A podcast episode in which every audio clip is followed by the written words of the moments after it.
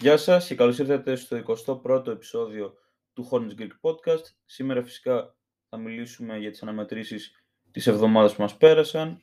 Όσοι ακούσατε το επεισόδιο της προηγούμενης εβδομάδας ξέρετε ότι είχα πει ότι η ομάδα μας θα κάνει είτε μία νίκη είτε δύο νίκες, δηλαδή είτε ένα δύο είτε δύο ένα ρεκόρ. Ε, τελικά κάναμε μία νίκη και δύο ήτες. Δεν θυμάμαι ακριβώς τι είχα πει, αλλά αυτό περίμενα, δηλαδή άμα δεν κερδίζαμε τους Nets, χθες ήμουν σίγουρος ότι θα χάσουμε, παρόλο που ήμασταν ανταγωνιστικοί. Τέλος πάντων, θα τα πω στη συνέχεια πιο αναλυτικά. Ε, φυσικά θα ξεκινήσω με την πρώτη χρονολογικά αναμέτρηση και την μόνη μας νίκη ε, την εβδομάδα αυτή απέναντι στους Spurs στο Spectrum με εκατόν είκοσι τρία εκατόν δεκαεπτά. Πάλι δεν παίξαμε χωρίς τους Hayward και McDaniels. Ο πι τζέι πραγματοποίησε μια πάρα πολύ καλή εμφάνιση. Τελείωσε με δεκαπέντε πόντους, πέντε rebound, μία assist, δύο κλεψίματα και δύο blocks, στάλτας μέχρι στα δεκατρία και τρία στα εννέα τρίποντα και είχε και τρία λάθη σε τριάντα επτά λεπτά, αλλά εντάξει, αφού προσέφερε τόσα δεν θα κολλήσει τα τρία λάθη, γιατί εντάξει είναι σπάνιο για τον πι τζέι να παίζει τόσο καλά, κακά τα ψέματα. Ο Μπρίτης πραγματοποίησε μια άσχημη εμφάνιση για τα δικά του δεδομένα ε, και σίγουρα παρόλο που κερδίσαμε, άμα είχε παίξει έστω στα στάνταρ του, δηλαδή να είχε βάλει μια είκοσι με σεβαστά ποσοστά, θα είχαμε κερδίσει πολύ άνετα. Τέλος πάντων, σίγουρα χρειαζόμαστε από τον ίδιο να είναι καλύτερος. Ε, τελείωσε με δέκα πόντους, έξι rebound και έξι assist, φτάνοντας με τρία στα δώδεκα, ένα στα έξι τρίποντα και τρεις τέσσερις βολές και είχε και ένα λάθος σε τριάντα έξι λεπτά. Ο Plumlee ήταν τίμιος, δεν έχω κανένα παράπονο από τον Plumlee στην αναμέτρηση. Τελείωσε με τέσσερις πόντους, δεκατρία rebound, τρία assist, ένα κλέψιμο και ένα block, φτάνοντας με δύο στα τρία σε είκοσι τέσσερα λεπτά. Ο Thor πήρε μόνο πέντε λεπτά, οπότε δεν έχω κάποιο σχόλιο να κάνω για την εμφάνισή του και σε αυτά τα πέντε λεπτά απλά είχε δύο rebound. Ε, ο Cody Martin πραγματοποίησε ένα πάρα πολύ καλό match, ίσως από τις καλύτερες του εμφανίσεις από τότε που γύρισε και μετά, όχι, όχι ίσως βασικά, σίγουρα. Ε, ήταν και κλάτς, έβαλε τέσσερις βολές, τέσσερις βολές στο τέλος που ήταν καθοριστικότατες.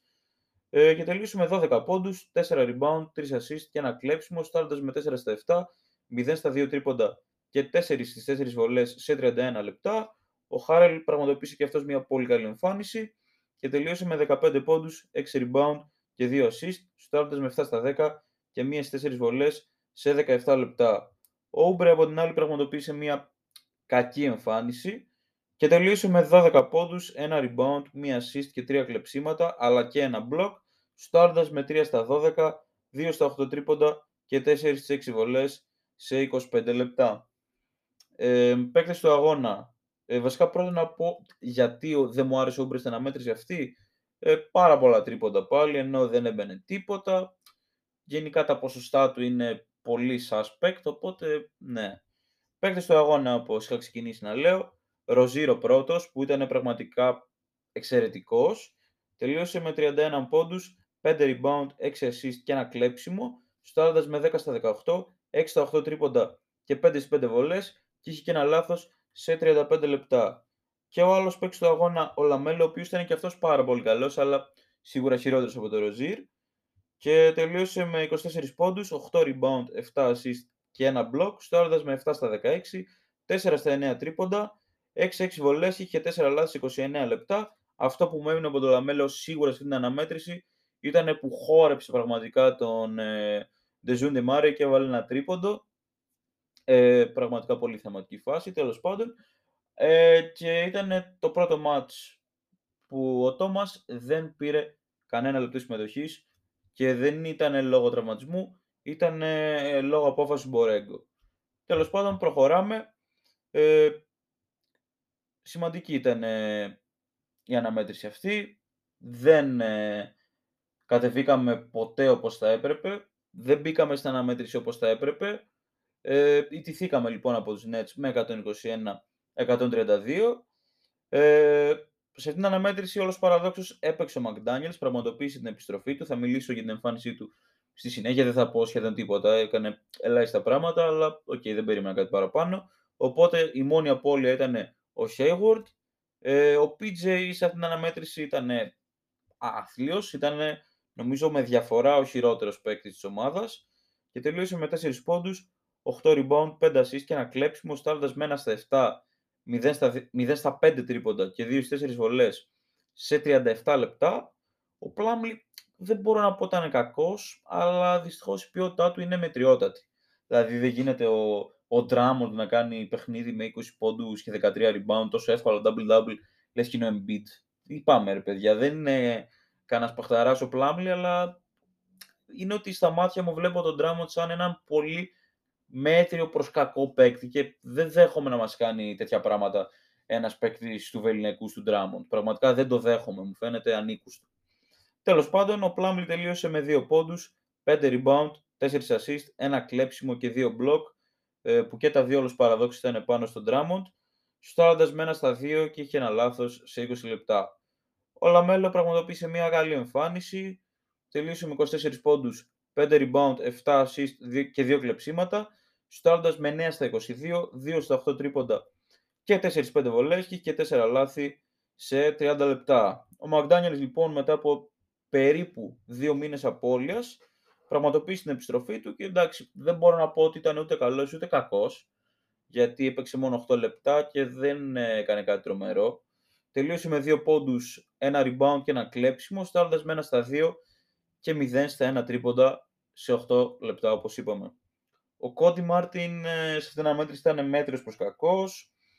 Ε, τελείωσε με οκτώ πόντους, ένα rebound, μία assist και δύο λάθη, στάρντας με δύο στα έξι, δύο στα τέσσερα τρίποντα και δύο στις δύο βολές σε είκοσι τέσσερα λεπτά. Ο Χάρη εντάξει δεν ήταν κακός, ούτε δεν εντυπωσίασε σε καμία περίπτωση και γι' αυτό έχω σημειώσει ότι τον χρειαζόμαστε εκατό τοις εκατό να είναι πιο dominant, να είναι πιο κυρίαρχος, γιατί εντάξει, για ευνόητους λόγους δεν έχουμε τρελή δύναμη στη ρακέτα και στις καλές του βραδιές είμαστε πολύ βελτιωμένοι στον τομέα αυτό. Ε, αυτή σίγουρα δεν ήταν μία από τις καλές του βραδιές. Τελείωσε με έξι πόντους, πέντε rebound, δύο assist και ένα κλέψιμο, στάρτας με τρία στα τρία και είχε ένα λάθος σε είκοσι δύο λεπτά. Ο Oubre πραγματοποίησε μία πάρα πολύ καλή τέταρτη περίοδο και έδωσε ένα ενδιαφέρον στα αναμέτρηση να το πω, γιατί αλλιώς ε, ναι. Και τελείωσε με δεκαπέντε πόντους, πέντε rebound και δύο κλεψίματα, στάρτας με επτά στα δώδεκα και ένα στα τρία τρίποντα σε είκοσι δύο λεπτά. Μου άρεσε που σε αυτήν την αναμέτρηση ο Oubre είχε την αυτογνωσία ότι ξέρεις τι, παίζω καλά και από το midrange, δεν χρειάζεται να πάρω εκατό τρίποντα. Και αυτό πραγματικά άμα το είχε σε σταθερό βαθμό, δηλαδή, okay, όλοι ξέρουμε ότι το αγαπημένο του σούτ είναι το τρίποντο, είναι εμφανές, έτσι. Αλλά άμα μπορούσε, ας πούμε, να έχει την αυτογνωσία, να το πω, τέλος πάντων, ε, όταν δεν μπαίνουν τα τρίποντά του, να πει, ξέρεις τι θα κάνω drive στο καλάθι, δεν θα πάρω εννέα τρίποντα. Άμα το είχε αυτό, ε, θα ήταν πολύ καλύτερος παικτικά, θα ήταν πολύ πιο υψηλό το μπασχετικό του άι κιου, εντάξει, αυτά. Παίκτες στο αγώνα, Rozier και Bridges, και οι δύο εξαιρετικοί, λίγο καλύτερος θα πω, ε, ο Rozier. Ε, ο Rozier τελείωσε με τριάντα πόντους, οκτώ rebound, τέσσερα assist, τρία κλεψίματα και ένα block, στάρτας με δέκα στα δεκαεννέα, πέντε στα έντεκα τρίποντα και πέντε στις πέντε βολές και είχε και δύο λάθη σε τριάντα επτά λεπτά. Ο Bridges τελείωσε με τριάντα πόντους και αυτός, τρία rebound, τρία assist, ένα κλέψιμο και πέντε λάθη. Στάρτας με έντεκα στα δεκαεννέα, τρία στα εννέα τρίποντα και πέντε στις έξι βολές σε τριάντα εννέα λεπτά. Ο λόγος που είπα ότι ο Rozier ήταν πιο καλός είναι ξεκάθαρα και τα λιγότερα λάθη, αλλά και το ότι γενικά ήταν πιο all around στο παιχνίδι, δηλαδή ο ένας είχε τρία rebound, τρία assist και ο άλλος είχε οκτώ rebound, τέσσερα assist, ήταν και τα τρία κλεψίματα και γι' αυτό πιστεύω ότι ήταν ελαφρώς καλύτερος ο Rozier. Ένα πολύ σημαντικό note, δεν το πιστεύω ότι σε μια αναμέτρηση τόσο κρίσιμη, γιατί πριν ξεκινήσει το match και οι δύο ομάδες ήταν ισόβαθμες, ήταν όγδοοι Nets, ένατη εμείς, αλλά άμα κερδίζαμε θα ήμασταν ένα match από πάνω τους, τουλάχιστον εκείνη τη στιγμή. Ε, ενώ άμα χάναμε θα βρισκόμαστε ένα match κάτω τους. Λοιπόν, μπήκαμε στην αναμέτρηση τόσο άθλια πραγματικά, λες και μπήκε το μαρούσι ήταν. Ε. Δεν μπορώ να καταλάβω τι τους είπε ο Μπορέγκο πριν το match, πούμε μπείτε και περάστε καλά, δεν, δεν ξέρω. Ε, Είχαμε βρεθεί πίσω μέχρι και με τριάντα τέσσερα, αν δεν κάνω λάθος. Δεν θυμάμαι αν είχαμε βρεθεί με τριάντα πέντε ή τριάντα τρία. Πάντως, τριάντα τέσσερα θυμάμαι συγκεκριμένα. Δεν θυμάμαι ακριβώς το σκορ, αλλά σίγουρα είχαμε βρεθεί πίσω με τριάντα τέσσερα. Καταφέραμε να κάνουμε το match ενδιαφέρον, αλλά εντάξει, ήταν και ο Irving σε τεράστια βραδιά. Ε, ναι, γενικά όμως, ένα στοιχείο που έχω παρατηρήσει στα, στα δύο τελευταία μάτς με Nets και Celtics είναι ότι η ομάδα αφήνει αμέτρητους second change points. Αφήνουμε τόσα πολλά επιθετικά rebound, που ας πούμε, στο τέλος στη στατιστική χθες είδα ότι εμείς είχαμε δεκαπέντε επιθετικά rebound και άλλοι είχαν δεκαέξι. Ε, δεν πάει έτσι, δηλαδή δε, καμία σχέση. Πολύ πλασματικό αυτό, γιατί στην πραγματικότητα οι Celtics είχαν οκτώ επιθετικά rebound στην πρώτη περίοδο. Και αυτά τα, μάτσου, αυτά τα rebound ουσιαστικά, άμα δεν τα είχαν πάρει, πιστεύω ότι θα είχαμε καταφέρει, αν όχι να χτίσουμε μια διαφορά, σίγουρα να μην είμαστε πίσω στο σκορ. Γιατί, οκ, okay. Τέλος πάντων, ε, θα μιλήσω τώρα βασικά για την αναμέτρηση με τους Celtics, αλλά να πω ότι για δεύτερο συνεχόμενο παιχνίδι, ο Isaiah Thomas δεν πήρε χρόνο συμμετοχής ε, από απόφαση του Μπορέγκο. Πάμε τώρα στην τελευταία αναμέτρηση της εβδομάδας και στην ήττα της, ομάδα, της ομάδας μας με εκατόν ένα εκατόν δεκαπέντε από τους Celtics. Πάλι παίξαμε χωρίς το Hayward και σε αυτήν την αναμέτρηση δεν έπαιξε ούτε McDaniels. Ε, αν δεν κάνω λάθος, είχε ένα θεματάκι στην αναμέτρηση με τους Nets, δεν το γνωρίζω, αλλά νομίζω πως δεν θα χάσει, ας πούμε. Το πολύ να μπαίξει με τους Pelicans, μετά πάλι θα επιστρέψει, δεν νομίζω να, να μείνει για παραπάνω καιρό έξω τώρα για έναν μικρό τραυματισμό που είχε. Ε, ο Bridges ήταν εντάξει, αλλά σίγουρα μπορεί να παίξει καλύτερα. Ε, τελείωσε με δεκαεπτά πόντους, πέντε rebound, δύο assist, ένα κλέψιμο και ένα block, status με πέντε στα δεκατέσσερα, ένα στα τρία τρίποντα και έξι στα επτά βολές, και είχε ένα λάθος σε τριάντα εννέα λεπτά και μέχρι την τρίτη περίοδο δεν είχε κάνει τίποτα. Και στην τέταρτη περίοδο έκανε ελάχιστα πράγματα. Δηλαδή, άμα δεν είχε την τρίτη περίοδο, ο Μπίτς μπορεί να τελειώνει και με πέντε πόντους. Τέλος πάντων, ο Plumlee ήταν ok, καλός, αλλά καλός. Ήταν τίμιος βασικά. Δεν θα πω ότι ήταν το καλός ή το κακός, αλλά τα στατιστικά του είναι ακραία πλασματικά. Σε καμία περίπτωση δεν δείχνουν όλη την εικόνα. Τελείωσε λοιπόν με επτά πόντους, δεκαπέντε rebound, έξι assist και τρία block. Στάρτες με τρία στα τρία. Και μίας στις τέσσερις βολές και είχε τρία λάθη σε τριάντα λεπτά. Και αυτό για τα στατιστικά το είπα ξεκάθαρα για τα rebound. Γιατί όταν ο Robert Williams έχει έξι, δεν θυμάμαι ακριβώς, ή έξι επτά επιθετικά rebound την πρώτη περίοδο, ε, δεν δέχομαι ας πούμε, να, να δει κάποιος τα στατιστικά και να μου πει «Α, εντάξει μωρέ, ο Plumlee έκανε πολύ καλή δουλειά στη ρακέτα, δηλαδή δεν άφησε rebound». Ε, όχι, δεν ισχύει σε καμία περίπτωση κάτι τέτοιο. Οπότε, ναι, πιστεύω ότι τα rebound του Plumlee δε, σε καμία περίπτωση δεν είναι, ε, να το πω, ορθά. Όχι ορθά, αλλά δεν, είναι, δεν δείχνουν όλη την εικόνα, σε καμία, μα, μα καμία περίπτωση. Ο Lamelo ήταν σε κακή βραδιά. Εντάξει, δεν, ε, μπορείτε τα στατιστικά του, άμα τα δείτε μισά να πείτε, α, οκ, okay, ήταν μέτριος, αλλά όχι, δεν ήταν ούτε καν μέτριος και θα σας πω τώρα γιατί. Τελείωσε με δεκαπέντε πόντους, οκτώ rebound, τέσσερα assist και ένα block, στάρτας με έξι στα δώδεκα, μηδέν στα τέσσερα τρίποντα και τρία στις τρεις βολές. Μέχρι τώρα τα ακούτε όλα αυτά, λέει εντάξει μια χαρά, ξέρω εγώ μέτριος. Αλλά είχε και έξι λάθη σε είκοσι οκτώ λεπτά και το ακραίο της όλης ιστορίας είναι ότι τα έξι αυτά λάθη τα είχε μέχρι ε, τα πρώτα δύο λεπτά της δεύτερης περίοδου. Δηλαδή σε ελάχιστο χρόνο είχε έξι λάθη, πραγματικά είχε κρεμάσει την ομάδα και αυτός αλλά και ο Plumlee μετά. Και όχι μόνο ο Plumlee, αλλά γενικά και ο Χάρελ, όλοι όσοι ήταν ας πούμε, στη ρακέτα που δεν μπαίνανε rebound ούτε για ανέκδοτο, ε, αυτοί αλλά και ο Lamelo μας, μας γάμισαν. Εντάξει, τώρα να λέμε. Ο Rozier και αυτός ήταν σε κακή βραδιά, σίγουρα δεν έπαιξε, έπαιξε αρκετά χειρότερα από ό,τι μας είχε συνηθίσει το τελευταίο διάστημα. Βασικά πολύ χειρότερα, όχι αρκετά χειρότερα. Και τελείωσε με δεκατέσσερις πόντους, ένα rebound, τρία assist και πέντε κλεψίματα. Στάρας με πέντε στα δεκαεπτά, δύο στα εννέα τρίποντα και δύο στις δύο βολές και είχε δύο λάθη σε τριάντα οκτώ λεπτά. Ο Cody Martin ήταν μέτρης αυτή τη φορά, δεν θα πω μέτρης προς κακός, γιατί εντάξει δεν είχε τα λάθη αυτή τη φορά, αλλά εντάξει πάλι σε καμία περίπτωση δεν θα πω ότι ήταν καλός. Τελείωσε με επτά πόντους, τρία rebound και ένα κλέψιμο. Στάρας με δύο στα έξι και μηδέν στα δύο τρίποντα και είχε τρεις πέντε βολές σε δεκαέξι λεπτά. Ο Χάρελ ήταν οκ, okay, εντάξει, τίμιος, καλύτερος από την αναμέτρηση με τους Nets, αλλά όπως είπα πάλι, τον χρειαζόμαστε πιο, αλλά όπως είπα και πριν μπερδεύτηκα, τον χρειαζόμαστε πιο κυρίαρχο. Τελείωσε με δέκα πόντους και επτά rebound, στάροντας με τέσσερα στα επτά και δύο στις δύο βολές και είχε ένα λάθος σε δεκαεπτά λεπτά. Ε, εγώ πιστεύω ότι η ομάδα χρειάζεται τουλάχιστον δεκαπέντε πόντους από τον ίδιο σε daily basis, άμα θέλει να ελπίζει σε κάτι. Δηλαδή, και okay, είναι το μόνο μας force στη ρακέτα, γιατί άμα περιμένουμε από τον Plumlee κάτι τέτοιο, δεν. Ο Oubre δεν ήταν σε καλή βραδιά, ήταν μετριότατος. Ε, setback μετά την πολύ καλή του ε, αναμέτρηση, την, την πολύ καλή του εμφάνιση με τους Nets.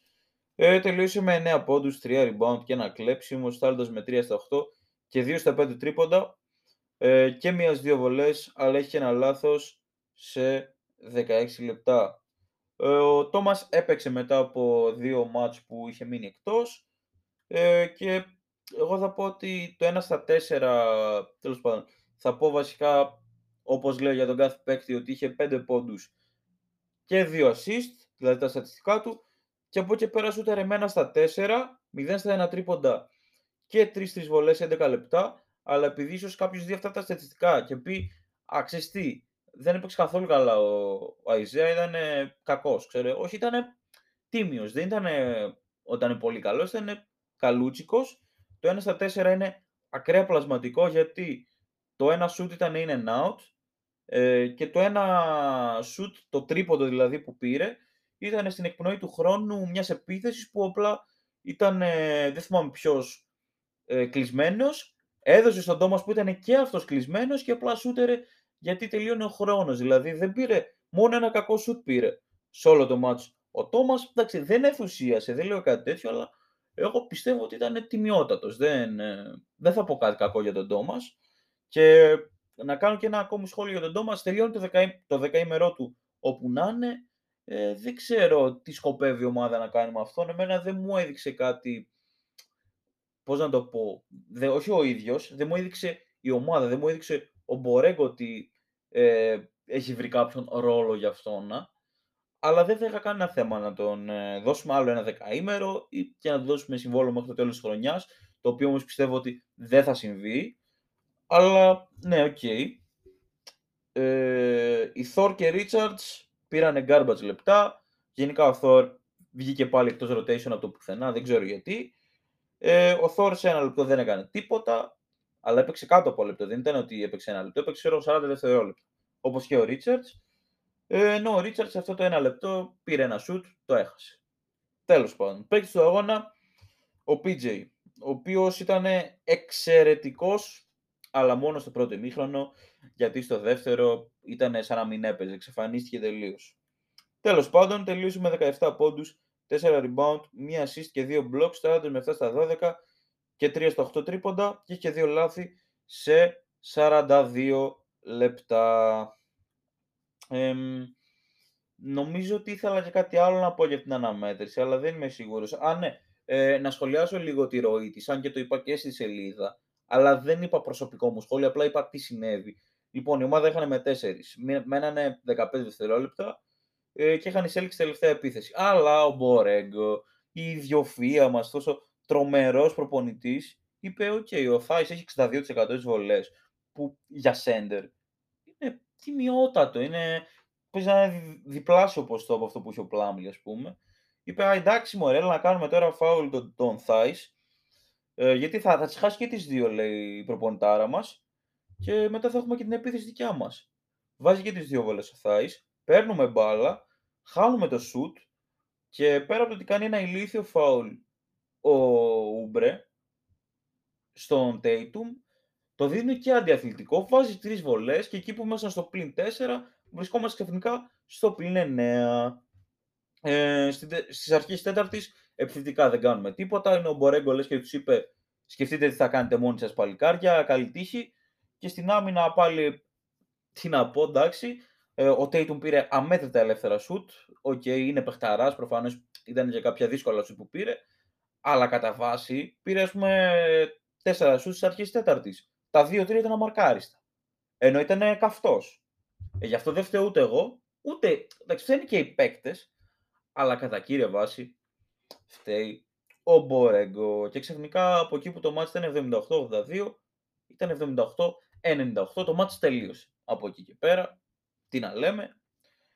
Γενικά δεν είμαι καθόλου ευχαριστημένος από την εικόνα που δείχνει η ομάδα μας. Είχαμε κάνει δύο νίκες με Cavs και Spurs και ε, ήταν πιο πολύ, πιστεύω, παραπλανητικές, γιατί αποκλείεται αυτή η ομάδα να μπει στα play-off. Σας το λέω και πονάει η καρδιά μου, σας το λέω, γιατί όπως ξέρετε αγαπάω πάρα πολύ αυτή την ομάδα.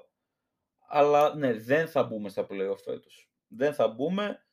Ε, πλέον πιστεύω κιόλας ότι δεν θα διώξουν τον Μπορέγκο, ε, τουλάχιστον μέχρι να τελειώσει η χρονιά, γιατί μετά αν δεν το διώξουν μιλάμε για απαράδεκτο front office. Ε, ναι, πάντως μέχρι να τελειώσει η χρονιά δεν θα διώξει τον Μπορέγκο, θα μπούμε θεωρώ play-in σαν δέκατη και από εκεί και πέρα δεν ξέρω τι να πω, δεν, δεν θα κάνουμε κάτι, δεν αποκλείεται να κάνουμε την έκπληξη και να μπούμε στα play-off, πραγματικά. Το αποκλείω σαν ενδεχόμενο. Πιστεύω ότι θα χάσουμε από τους Hawks το match εννιά δέκα. Δεν ξέρω αν θα είμαστε ένατη δέκατη. Γιατί και οι Hawks είναι λίγο πατάτες φέτος. Είναι πολύ απογοητευτικοί. Σε καμία περίπτωση δεν το περίμενα αυτό από τους Hawks. Αλλά ναι, τέλος πάντων. Ε, και ένα άλλο σχόλιο που θέλω να κάνω. Ο Rozier πραγματικά το τελευταίο διάστημα, παρόλο που χθες πούμε έπαιξε άσχημα με τους Celtics, παίζει εξαιρετικά ο Rozier, ρε παιδιά. Και δεν θέλω να, να φύγει ο Rozier, ας πούμε, χωρίς η ομάδα να, να καταφέρει τίποτα. Δεν λέω ότι θα φύγει τώρα. Παρόλο που έχει υπογράψει για τέσσερα πέντε χρόνια, ήταν, ε, αν δεν κάνω λάθος, αυτός ο χρόνος και έχει υπογράψει για άλλα τέσσερα χρόνια, ε, πιστεύω δεν θα κάτσει όλο το συμβόλαιο. Ε, θα κάτσει άλλα δύο χρόνια περίπου, πιστεύω. Και δεν θέλω να φύγει ο Rozier από την ομάδα χωρίς να έχουμε μπει στα play-off, χωρίς να έχουμε καταφέρει απολύτως τίποτα. Δηλαδή, δεν το αξίζει. Είναι, έχει κάνει τόσα πολλά, τόσα πολλά. Έχει παίξει τόσο καλά για αυτή την ομάδα. Δηλαδή, έχει γίνει από εκεί που ήταν ε, ένας απλός role player, έχει γίνει δεύτερο βιολίνα από επιθετικά, τρίτο. Πολλές φορές είναι και πρώτο όταν είναι η καλή του μέρα. Βασικά, όταν είναι η καλή του μέρα είναι πάντα πρώτο βιολί. Αλλά είναι ένας παίκτης που αριθμεί περίπου είκοσι πόντους per game, έτσι. Ε, είναι ένας παίκτης που τα έχει δώσει όλα για την ομάδα. Και παρόλο που τυχαίνει να είναι ασταθής, θεωρώ ότι όσα χρόνια βλέπω μπάσκετ, όσα χρόνια βλέπω αυτή την ομάδα, μετά τον Κέμπα που δυστυχώς τον είδα μόνο μία σεζόν, ε, στην ομάδα μας δηλαδή, ε, είναι ο δεύτερος καλύτερος τόσα χρόνια. Είναι πραγματικά ο δεύτερος καλύτερος, γιατί εντάξει και ο Λαμέλο είναι δύο χρόνια στην ομάδα, ενώ ο Rozier είναι ένα χρόνο παραπάνω. Και πέρσι, ας πούμε, εντάξει, ο Rozier ήταν ξεκάθαρα καλύτερος από το Λαμέλο. Φέτος, ok, ίσως να είναι πιο σταθερός ο Λαμέλο, αλλά πάλι είναι πάρα πολύ καλός παίκτης ο Rozier και είμαι ξεκάθαρα ενάντια σε όσους τον κράζουν. Λοιπόν, τρεις ε, αναμετρήσεις θα έχουμε την εβδομάδα που μας έρχεται, μέσα στους Pelicans, μέσα στους Thunder και με τους Hawks στο Spectrum. Ε, οι Pelicans έχουν ρεκόρ είκοσι επτά τριάντα εννέα, οι Thunder έχουν ρεκόρ είκοσι σαράντα έξι, είκοσι σαράντα έξι, δεν ξέρω, νομίζω... Ε, ήταν λίγος σε ακτίνα full moment, είπα κάτι λάθος. Και οι Hawks έχουν ρεκόρ τριάντα ένα τριάντα τέσσερα, είμαστε ακριβώς ισόβαθμοι με τους Hawks, αλλά έχουμε το edge, είμαστε ένατοι εμείς, λόγω νομίζω των εικόνων στα μεταξύ μας, δεν είμαι σίγουρος. Βασικά, ναι όχι, είπα μπαρούφα γιατί οι Hawks έχουν δύο νίκες και εμείς έχουμε μία στα μεταξύ μας. Τέλος πάντων, ε, αυτό που περιμένω την εβδομάδα που μας έρχεται είναι δύο ένα, δύο νίκες και μία ήττα. Πιστεύω ότι σίγουρα θα κερδίσουμε τους Thunder. Εντάξει, βασικά τίποτα δεν είναι σίγουρο με αυτή την ομάδα. Αλλά θέλω να πιστεύω ότι θα καταφέρουμε να κερδίσουμε τους Thunder, παιδιά. Εντάξει, είπαμε. Ε, και στις αναμετρήσεις μέσα στη Νέα Ορλεάνη και με τους Hawks, πιστεύω ότι θα κάνουμε μια νίκη και μια ήττα. Τώρα, ποιο από τα δύο θα πάρουμε, δεν το ξέρω. Ε, καλύτερα να πάρουμε πάντως την αναμέτρηση με τους Hawks σίγουρα. Αν και άμα χάσουμε από τους Pelicans, θα υπάρξει μεγάλη γκρίνια, μεγάλος προβληματισμός. Ε, νομίζω πως αυτά είχα να πω στο σημερινό επεισόδιο. Θα τα πούμε την επόμενη εβδομάδα για να σχολιάσουμε φυσικά τις αναμετρήσεις της εβδομάδας που μας έρχονται. Ε, καλή συνέχεια σε όλους σας. Γεια σας.